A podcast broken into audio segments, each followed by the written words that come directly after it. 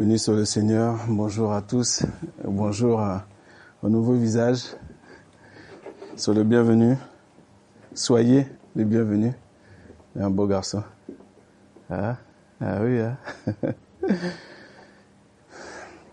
On s'est déjà souhaité la bonne année, on a fait plein de souhaits, plein de vœux, plein de nourriture engrangée, de boissons. Je ne parle pas d'enivrement, bien sûr. Ah, pas chez nous, bien sûr. Ah. Et ça peut aller vite. Il faut toujours se contrôler tant qu'on peut. On va parler d'un sujet assez délicat. Enfin, assez délicat. Il est salutaire en même temps. Ces deux sujets en un. Vous savez que nous allons tous mourir. Non ? Oui. Bon. Eh ben, il n'y a pas beaucoup de lecteurs de la parole, dis donc. Parce que moi, je ne veux pas mourir, moi. On va voir ça aujourd'hui. Moi, je ne compte pas mourir. Bien sûr, nous parlons de la mort. La mort naturelle, la mort de la vieillesse.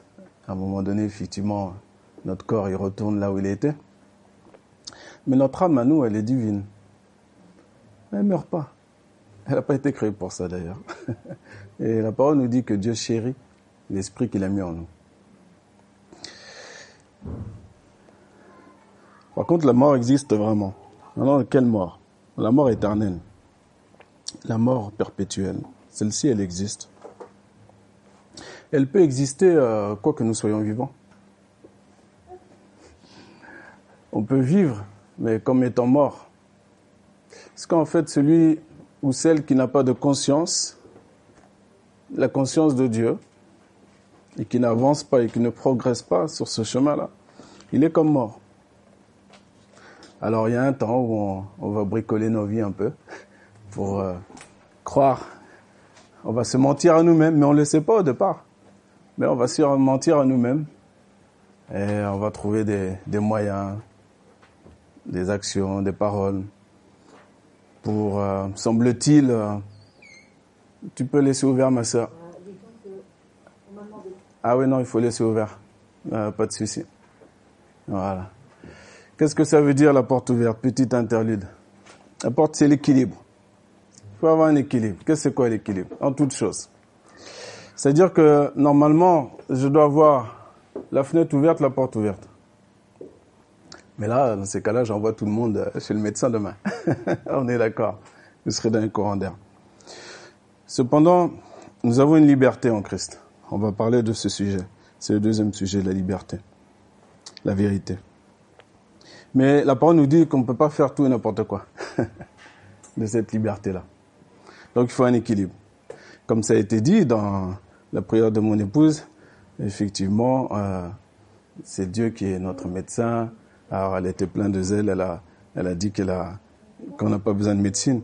Bon, on a besoin de la médecine. Dans le sens que on ne va pas mépriser les médecins.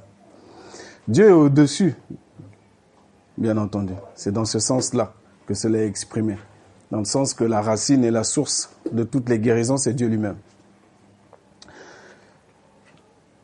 La loi des hommes et la loi de Dieu. Il faut faire avec. Donc il y a une partie avec masque. On a même chanté avec les masques. Moi, je ne peux pas prêcher avec le masque.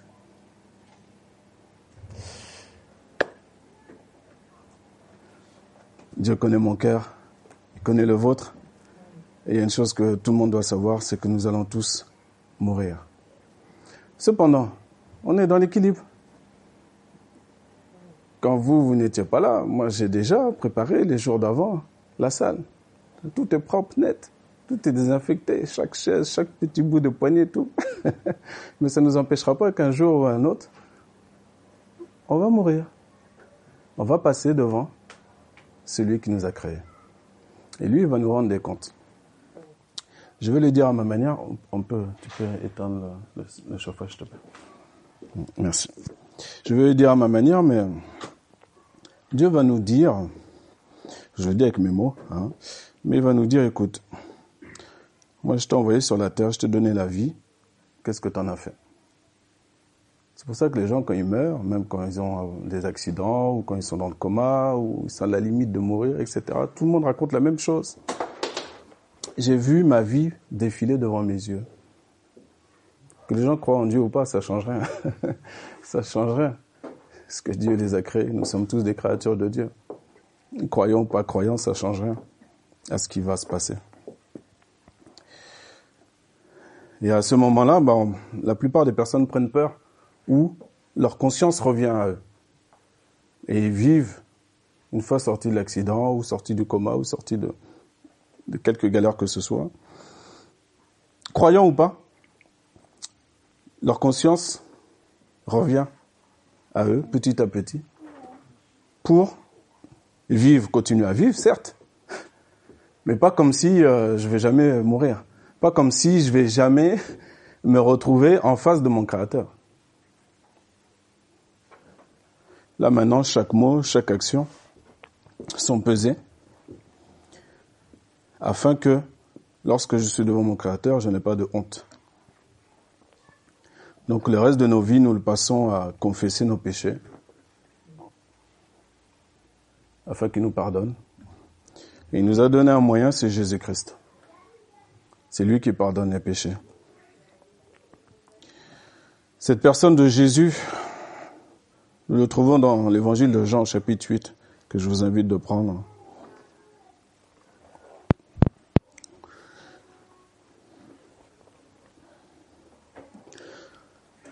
Nous allons voir une parole très, très, très, très, voire trop puissante pour les Juifs de l'époque, que Jésus leur a dit. Pourtant, une parole de délivrance, une parole merveilleuse. Dans l'évangile de Jean, chapitre 8, on va commencer à partir du verset 31. En fait, il faudrait relire tout le chapitre, mais on va couper un peu. Mais vous avez toute la liberté, bien sûr, une fois arrivé chez vous, de lire le chapitre en entier. De vous poser des questions, de poser des questions à la parole. Demandez à Dieu des réponses. Demandez à votre frère, à votre sœur, d'être en mouvement toujours dans la parole. Des fois, on ne peut pas tout comprendre tout seul. C'est pas... On ne vit pas en autosuffisance. Alors, Jean, chapitre 8, verset 31, il dit ceci. « Jésus donc dit aux Juifs qui avaient cru en lui, « Si vous persévérez dans ma parole, vous êtes vraiment mes disciples. » Ça commence bien. Persévérer dans la parole de Dieu. C'est-à-dire dans la... Croire, bien sûr, cette parole, et puis la mettre en pratique. Si vous persévérez dans ma parole, vous êtes vraiment mes disciples. Bon. Déjà là, on peut s'arrêter. Si le Seigneur est obligé d'employer le verbe persévérer, c'est que forcément, il va y avoir des combats. Il va y avoir des luttes. Petites, moyenne, des plus grandes. Mais la vie avec Christ sera pour chacun avec des bénédictions, bien sûr. Parce que quand on vient à Christ, bien souvent, on écoute différents témoignages. Bien souvent, il va nous apporter, waouh, il va nous rendre légers, il va nous apporter une fraîcheur, on va ressentir vraiment le pardon de nos péchés. Certains vont être délivrés de la drogue, d'autres de l'alcool, d'autres de la fornication, d'autres... Toutes sortes de choses. Et ils vont être plus légers. Et au fur et à mesure de la marche de leur vie, les épreuves vont venir. Parce que être chrétien, aujourd'hui. C'est quoi être chrétien? Mon propos n'est pas de jouer sur le mot chrétien et de faire en sorte qu'on lui donne une nouvelle définition. Ça, il y a assez de milliards de personnes sur Internet qui s'occupent de ça. Nous, on n'est pas là pour ça. Mais dans la parole, encore une fois, le Seigneur, on sait que les chrétiens ont été appelés chrétiens à Antioche. Vous les lisez dans les Actes des Apôtres, parce que ils ressemblaient à Christ. C'était des petits Christ. Non, ils appelaient chrétiens. Ils parlent comme lui, ils agissent comme lui. Bon, on va les appeler chrétiens. Ok. Aujourd'hui, chrétiens, il y a des milliers et des milliers de dénominations, des milliers et des milliers de manières de voir les choses. J'ai reçu un message sur un réseau d'une personne qui me disait de me convertir à la foi catholique. La seule universelle est celle qui a amené la civilisation dans le monde. Au sommet, je ne me rappelle plus les termes, mais c'était assez risible. Bon, je n'ai pas répondu, bien entendu, parce que j'ai rien demandé déjà. Mais c'est pour vous dire à quel point, vous savez, on peut sans... Et chez nous, ça peut être pareil aussi. Enfin, attention, hein. On va épargner personne. Hein. Qu'est-ce que je veux dire par là? C'est que notre salut, il n'est pas dans un mouvement quelconque ou dans une dénomination quelconque. Notre salut, c'est en Jésus-Christ. Et parfois, on ne se rend pas compte de l'avantage extraordinaire qu'on a. Devant toutes sortes de religions, de mouvements humains, de philosophies. C'est extraordinaire. Alors maintenant, Jésus est devant les Juifs de l'époque. Et au fur et à mesure, et vous lirez, quand vous lirez le chapitre, vous verrez qu'il avait déjà bien avancé concernant son identité, selon qui il est. Et il va encore plus loin. Il allume la lumière encore plus fort. Pour que les Juifs comprennent qui il est. Et il faut que toi aussi tu comprennes, que nous comprenions tout à chacun selon là où on est sur le chemin, qui est Jésus. Qui est cette personne de Jésus? Pourquoi? Parce que bien que nous puissions avoir un badge marqué dessus chrétien évangélique, il se pourrait que chacun d'entre nous, nous ne soyons pas encore arrivés assez près de Jésus, dans la connaissance de ce qu'il est, de la personne. Je ne parle pas de la connaissance intellectuelle. Ça, laissez ça aux autres. Ne dépensez pas d'énergie là-dedans. Mais la personne de Jésus-Christ. C'est quelque chose de très simple, de très logique, de très pratique. Dieu a dit dans sa parole, il a créé l'homme droit, mais lui, il a cherché beaucoup de raisonnements, beaucoup de détours. Vous savez combien notre cerveau, tellement on est intelligent. Notre cerveau est une formidable machine de fabrique à arguments pour nous éviter le seul chemin, le vrai chemin. Et on est tous passés par là, rassurez-vous. Mais par contre, il faut quitter ça. Il faut arrêter de raisonner. Maintenant, il faut avancer pleinement par la foi. Et la foi, ma foi, elle repose sur quoi? Sur Jésus-Christ. Il n'y a que Jésus-Christ qui peut nous délivrer et nous faire avancer dans la vie, dans la vraie vie et dans sa parole. Si vous persévérez dans ma parole, vous êtes vraiment mes disciples. Ensuite, et vous connaîtrez la vérité, et la vérité vous affranchira. La vérité... Certains n'ont pas compris, tout comme Pilate, qui avait Jésus devant lui, a été jusqu'à dire, mais qu'est-ce que la vérité? La vérité est une personne. La vérité, c'est Jésus-Christ. Elle était devant lui et il ne l'a pas compris. Sa conscience étant entachée, parce qu'il a bien vu que Jésus était innocent, il s'est quand même lavé les mains. Mais on voit combien, pour connaître Jésus, pour que les personnes acceptent Jésus, il faut que ce soit Dieu qui les attire. C'est pas la peine de parler pendant des kilomètres. L'énergie qu'on a à faire, nous, c'est dans la prière. Si on aime les gens, on prie pour eux. Sans claironner, mais on prie. Et un jour, paf, le ciel, il s'ouvre sur eux. Mais comme Dieu l'a voulu, la manière dont Dieu l'a voulu, et c'est parfait, c'est toujours parfait. Cette vérité-là vous affranchira. C'est-à-dire qu'elle va nous rendre libres.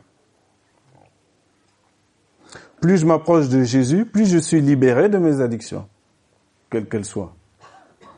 C'est-à-dire je suis libéré du fait de dire oui et amen à une parole qu'il semble bonne et entendable, et je vérifie et c'est écrit, etc. Non, plus que ça, plus que ça, plus loin que ça.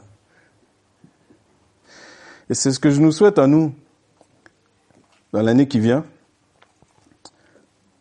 d'aller au-delà des versets qu'on connaît par cœur, d'aller au-delà de ça, de les mettre en pratique en toute simplicité. Et la liberté, c'est un bien très précieux. Très précieux.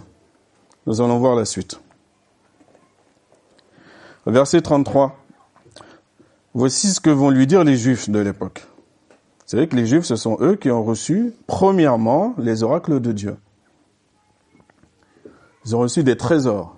Ils ont un patrimoine dont ils sont fiers encore aujourd'hui. Moi, j'ai des amis juifs et je vois leur fierté là, à ce niveau-là. Mais ils restent toujours, pour le moment, derrière le voile. Ils sont bloqués. Notre humanité nous bloque. Les raisonnements nous bloquent. Nous sommes la postérité d'Abraham et jamais nous nous fîmes dans la servitude de personne. Comment dis-tu, toi, vous serez rendu libre ? Bah, tout va bien, moi. Tout va bien chez moi. Je suis né dans une famille chrétienne, par exemple, là, on imagine, où je suis à Jésus, voilà, je vais à l'église tous les dimanches, voilà, il n'y a pas de problème. Je suis dans l'église chrétienne, évangélique.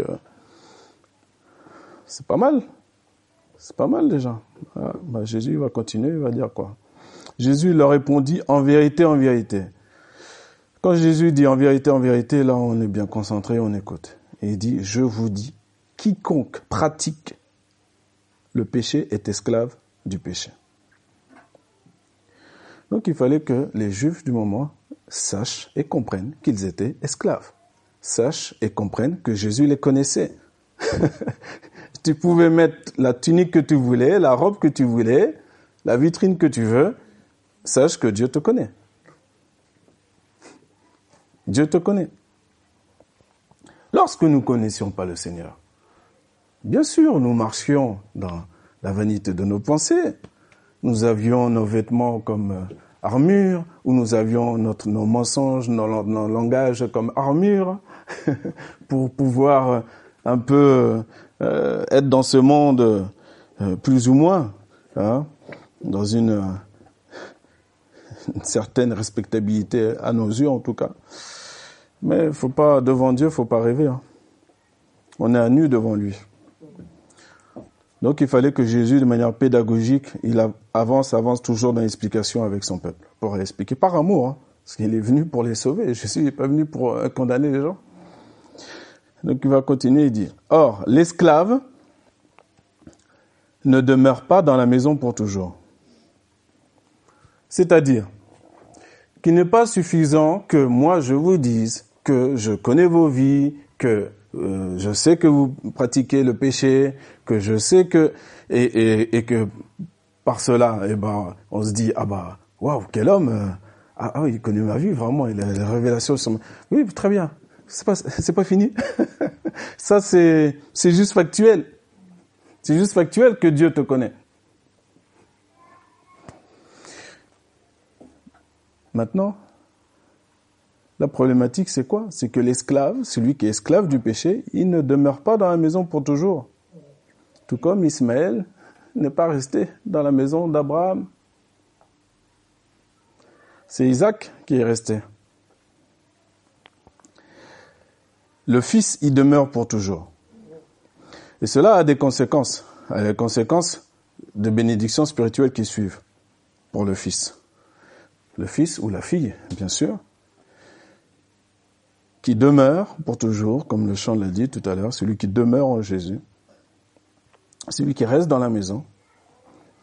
Eh bien, le Fils, donc là avec le F majuscule, le Fils, c'est-à-dire Jésus lui-même, le Fils de Dieu, si lui, il nous affranchit, si donc le Fils vous affranchit, vous serez réellement libres. Et c'est mon souhait, en fait, pour cette année, c'est que nous soyons réellement libres. Réellement. Dans tous les domaines de nos vies. Dans tous les domaines de nos vies. Libérés de toutes sortes de choses qui nous empoisonnent la vie. Et ça, c'est Jésus qui peut le faire. Et qui veut le faire. On poursuit. Je sais que vous êtes la postérité d'Abraham. Bon. Je sais que tu es chrétien, que tu es chrétienne, ou je sais que tu commences à t'approcher de moi. C'est bien, il n'y a pas de problème. Je sais qui tu es. Je connais ton identité terrestre. Il n'y a pas de souci. Mais vous cherchez à me faire mourir. Waouh! Parce que ma parole n'a pas d'entrée auprès de vous. Celui qui est avec Jésus, celui qui est contre Jésus, celui qui pratique le péché, il est contre Jésus. Et sa parole, elle peut pas pénétrer.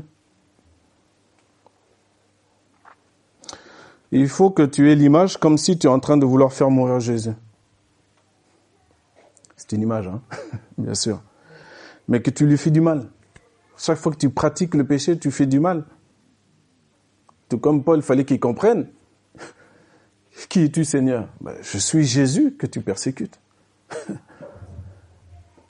faut qu'on comprenne de manière concrète la manière dont je parle de mon frère, je parle de ma sœur, je parle à ma femme, la manière dont l'enfant parle à ses parents, la manière... Tous les domaines. Il faut que je comprenne qu'à chaque fois, je ne suis pas dans... La justesse, la justice, je suis contre Jésus. C'est-à-dire, c'est ce qu'on appelle la crainte de Dieu devant nos yeux, à tout instant. Que je sois un bébé, que ce soit quelqu'un qui a 90 ans, je dois avoir la crainte de Dieu dans mon comportement avec cette personne-là. Et qu'il soit croyant ou pas, ça change rien. Ça change rien. Ça change rien du tout. On doit avoir une grande conscience de Dieu, une grande conscience que Dieu est présent, de jour comme de nuit. Et cette conscience, elle va augmenter cette année. Et Dieu va aider chacun d'entre vous, chacun d'entre nous, à comprendre de manière pratique, dans chaque compartiment de nos vies, ce que ça signifie. Certains vont arrêter d'avoir peur. La peur ne sert à rien. N'est d'aucune utilité. Salomon a déjà fait le travail pour nous. Il a écrit le livre des Proverbes, le livre d'Ecclésiaste. Et il a dit dans sa parole que les inquiétudes ne vont pas ajouter une coudée à nos vies. Aucune inquiétude. Et il a raison. Maintenant, c'est vrai, on peut prendre cette parole comme de l'encre sur du papier. On lit, mais ça n'a pas d'effet en nous, ça ne pénètre pas en nous. On a la connaissance, on sait qu'il y a cette parole-là, mais même si on va se la répéter, etc., c'est pas encore entré en nous. Tu sens pas encore la paix en toi. Il faut prier pour que cette paix rentre en toi de manière définitive. Prier pour que Jésus fasse quelque chose pour que cette paix rentre en toi. Moi, par exemple, quand j'étais plus jeune, j'avais plein de soucis. Et j'ai dit, mais comment je vais régler ça ? Comment ? Et ouais, le Seigneur m'a fait prendre l'avion. J'allais, je sais plus, c'était au Portugal ou je sais plus où, il y a longtemps. Bref, ce que je me souviens en tout cas, c'est d'une scène particulière. À un moment donné, je regarde par le hublot. Et il n'y avait pas de nuages, c'était clair. Et je regarde en bas les petites maisons, les petits, on voyait, on distinguait encore les champs, tout était petit, minuscule. Et le Seigneur, tout doucement, il me dit, voilà comment je vois tes problèmes. Ils sont riquiqués. Suis mon chemin, tu vas voir tes problèmes, comment ils vont. Et le travail du diable, parce qu'il est là, l'adversaire de notre âme, il faut le savoir aussi. Son travail à lui, c'est de mettre le doute. Le doute. Le doute et le doute. Ça, c'est le travail du serpent, le travail d'Amalek, le travail... C'est le diable. Il y a des études bibliques qu'on pourrait faire merveilleuses sur le peuple d'Israël dans l'Ancien Testament par rapport à la manière dont ce peuple a été attaqué par le doute, attaqué par la peur. Et quelle tactique l'ennemi a utilisée pour le faire vaciller et tomber, souvent. Alors qu'en fait, la peur, ça ne sert à rien. Il faut dire, ok, dans la parole, il est dit, si aujourd'hui tu entends sa voix, n'endurcis pas ton cœur. Pour entendre pour que la parole de Dieu ait un effet dans ma vie, il faut que mon cœur soit disposé sur une bonne terre et que je reçoive la parole avec douceur. Ensuite, elle va produire naturellement, tranquillement, ce pour quoi elle est envoyée.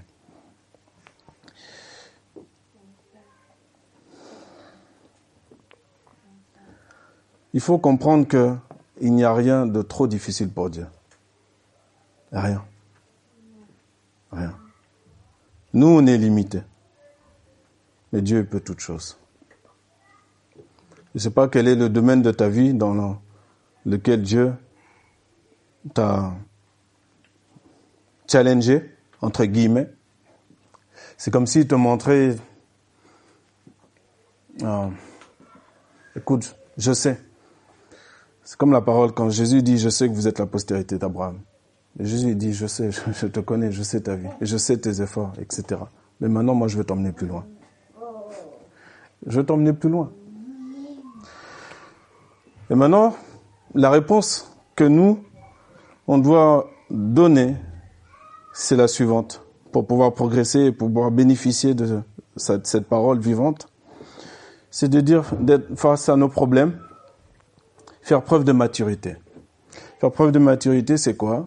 C'est pas attendre qu'on ait une centaine ou des milliers de cheveux blancs. C'est pas ça. La maturité, c'est être adapté face à une situation qui se présente face à moi. C'est-à-dire que je dis à Dieu, avec la foi, pas avec une phrase bien ficelée, non, avec la foi. Je dis à Dieu, ok, moi je connais mes limites, j'ai fait ma part, maintenant moi j'accepte. J'accepte quand même, je prends la responsabilité, de marcher sur ton chemin. Je vois que c'est difficile, je ne sais pas comment parler à telle personne, je ne sais pas là comment me sortir de telle addiction, là je ne sais pas, mais en tout cas je sais une chose, c'est que toi tu sais. Et que toi, tu peux. Et toi, tu vas me sortir de là. Et petit à petit, comme par hasard, une fois que l'être humain a fini avec son cerveau et qu'il marche non par la vue, mais par la foi, tout s'éclaire. Tout s'éclaire. Avec une rapidité inouïe. Et quand tout s'éclaire, on comprend que, waouh, qu'est-ce que j'ai fait auparavant? J'ai ralenti. J'ai été un ralentisseur de la bénédiction de Dieu. Par mes pensées, par mes actes malveillants. Par le fait que je promets, mais je fais pas, etc. Plein de choses comme ça. Qui bloquent la bénédiction. On a la chance d'avoir un Dieu qui ne fait pas exception de personne. Qui ne fait pas de favoritisme. Et qui veut aider tout le monde. Et qui aime tout le monde. Et chaque montagne que devant moi, j'ai discuté avec un frère hier, par exemple, là, le sujet, c'était la responsabilité dans le travail. Quelqu'un qui est promu dans le travail, il a de nouvelles responsabilités. Maintenant, il doit gérer. Il est dans une situation où il n'a jamais été. Il doit gérer. Qu'il soit timide, c'est pas ton problème. Si Dieu t'a mis là, c'est qu'il t'a donné la capacité pour faire face. Mais tu vas être en échec si toi-même, tu es dans ce rôle-là par tes propres forces et tu n'acceptes pas. Il faut accepter l'élévation de Dieu. Parce que non seulement il t'élève, mais il te donne aussi tout ce qu'il faut pour opérer. Il te donne la capacité.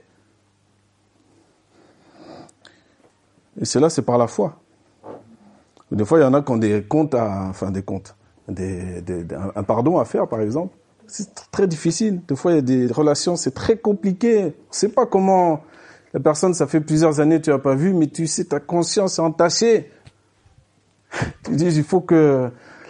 Je sais que je dois lui demander pardon, mais je ne sais pas comment je vais faire. La personne est en colère, la personne... Quand la dernière fois, bon, c'était pas top. Il faut que tu aies comme un sacrifice. Tu dépasses ta propre personne. Moi, ce qui m'intéresse, c'est de pratiquer la parole de Dieu. Donc, je vais demander pardon. On ne marche plus par la chair, on marche par l'esprit. Tu laisses ta chair là, toi, tu avances. Tu ne vis plus dans le regard des hommes, dans qu'est-ce qu'ils vont penser, c'est fini ça. C'est fini ça. Nous on avance. Ah oui.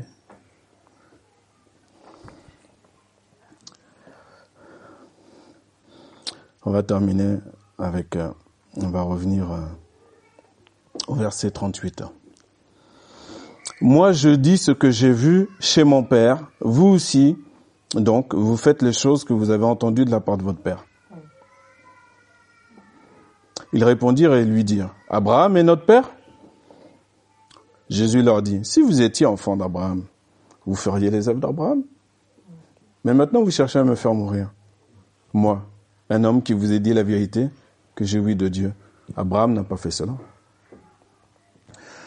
Bon, ça c'est eux, on va dire. Ok, mais pour nous aujourd'hui, pareil. Il ne faut pas minimiser le mot. Même s'il est galvaudé aujourd'hui, tristement, mais le mot chrétien, il ne faut pas le galvauder. C'est précieux. C'est pas n'importe quoi. Si je mets le mot chrétien ou le mot Jésus dans ma bouche, eh ben, vaut mieux que de manière véritable, en tout cas de toutes mes forces, eh ben, j'œuvre dans ce sens-là. Que je n'ai pas plusieurs facettes. Ouais. Plusieurs facettes, ça c'était avant, quand on était dans notre... Et c'est tous les êtres humains. Hein. Il y en a, c'est plus voyant. Mais les autres, c'est plus fin. Ouais. Et nous, on a un Dieu qui lit même nos pensées. Donc, de toute façon, il vaut mieux se mettre au clair relativement rapidement. Hein. Ouais. Ouais.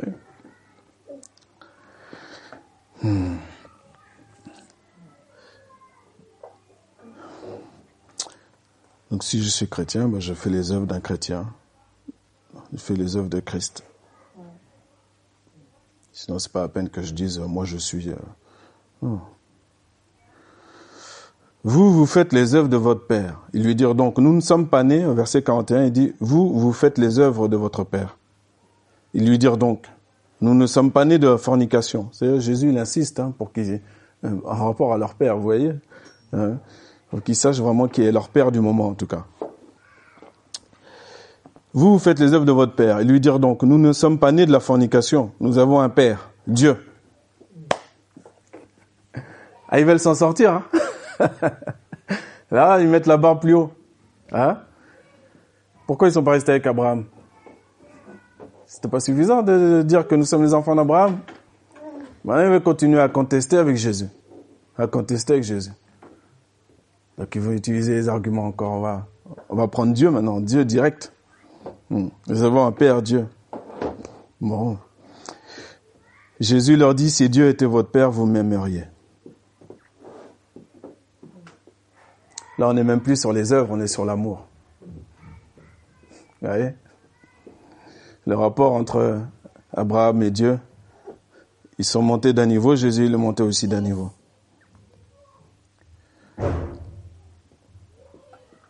Si Dieu était votre Père, vous m'aimeriez, car moi je procède de Dieu et je viens de lui.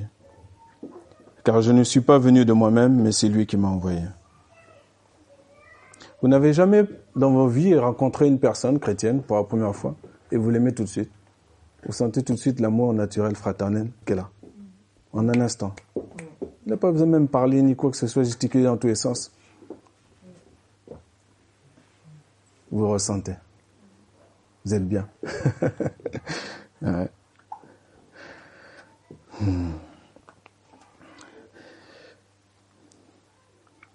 Et je procède de Dieu et je viens de lui. Car je ne suis pas venu de moi-même, mais c'est lui qui m'a envoyé.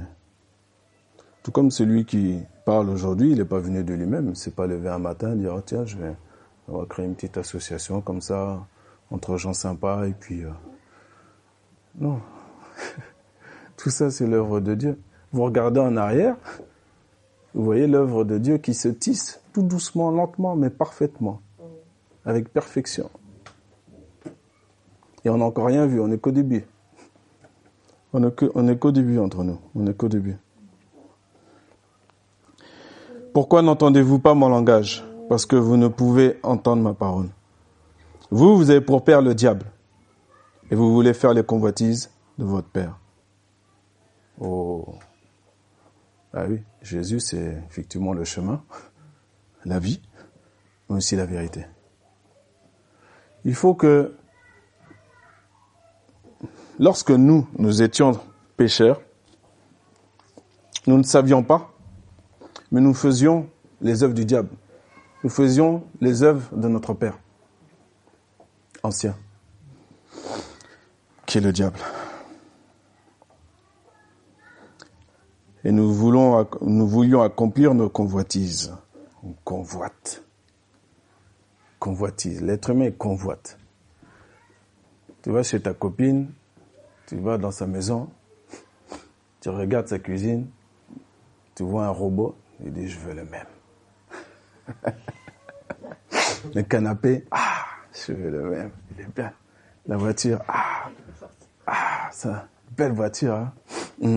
T'as une inspiration naturelle qui vient. C'est bizarre, hein? C'est pas que tu es 100% convoiteur ou convoiteuse. Je sais pas si c'est français, convoiteuse. Là, tu vas convoiter. Et puis, t'attends un petit moment, et puis, comme par hasard, une petite promo qui passe, et tout, ta cuisine, comme ta voisine. Ah. Ah. Mais convoitise. Il y en a, ils convoitent la femme de leur voisin. C'est plus direct, plus clair. Compliqué.